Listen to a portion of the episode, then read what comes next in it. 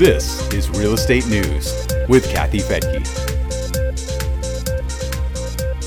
The Treasury Department released a second set of guidelines for opportunity zones that should clear up unanswered questions.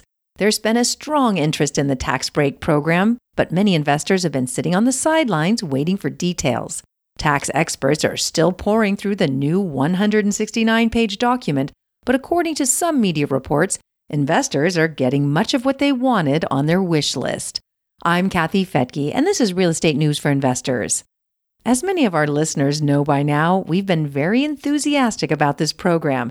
It allows you to sell an asset, invest the capital gains into an opportunity zone, and reduce the amount of tax owed on those gains. You can also completely eliminate taxes on the new investment if you hold it for at least 10 years. That's an enticing deal for anyone who's worried about a big capital gains tax bill from the sale of an asset.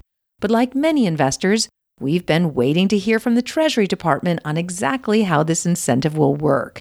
Bloomberg has a few insights from an early analysis of the document. The new rules give investors more flexibility.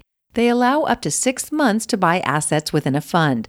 Eligible assets can also include land and vacant buildings and funds will be able to hold more than one asset to reduce the risk of loss from one bad project. Investors will also be allowed to sell assets within a fund, with up to 12 months to reinvest into another eligible project.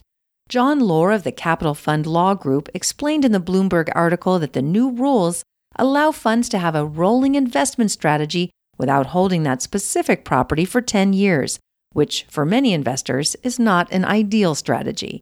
Another big clarification involves a requirement that businesses operating as an opportunity zone asset must get half of their gross income from within that zone.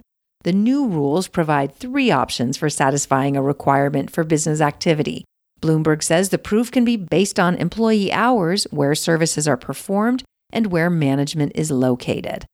The Treasury Department released the first set of guidelines in October.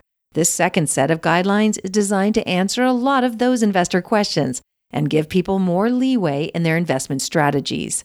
Treasury Secretary Steven Mnuchin said in a statement, We're pleased to issue guidance that provides greater flexibility for communities and investors as we continue to encourage investment and development in these opportunity zones. He added that this incentive will foster economic revitalization, create jobs, and spur economic growth that will move these communities forward and create a brighter future. U.S. Senator Tim Scott was the one who inserted the Opportunity Zone program into the 2017 tax reform package.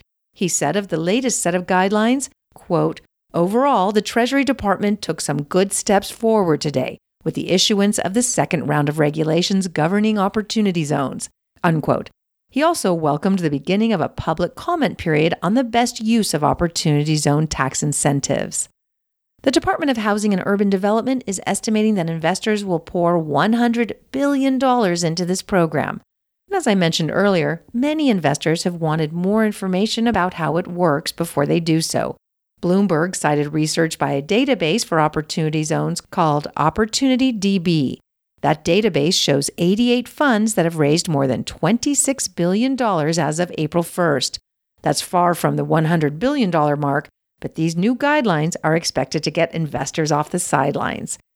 If you'd like to know more about how all this works and what the Treasury Department included in his latest set of rules, you can join us for a free webinar on Monday, April 22nd. We'll have one of our preferred CPAs summing it all up for us. He'll also explain how you can set up your own Opportunity Zone fund and what you need to know about investing in someone else's. Just go to newsforinvestors.com and click on events. And if you go to newsforinvestors.com, you can find the links to our sources and the latest set of guidelines in the blog for this podcast. I'm Kathy Fettke, and thanks for joining me here on Real Estate News for Investors.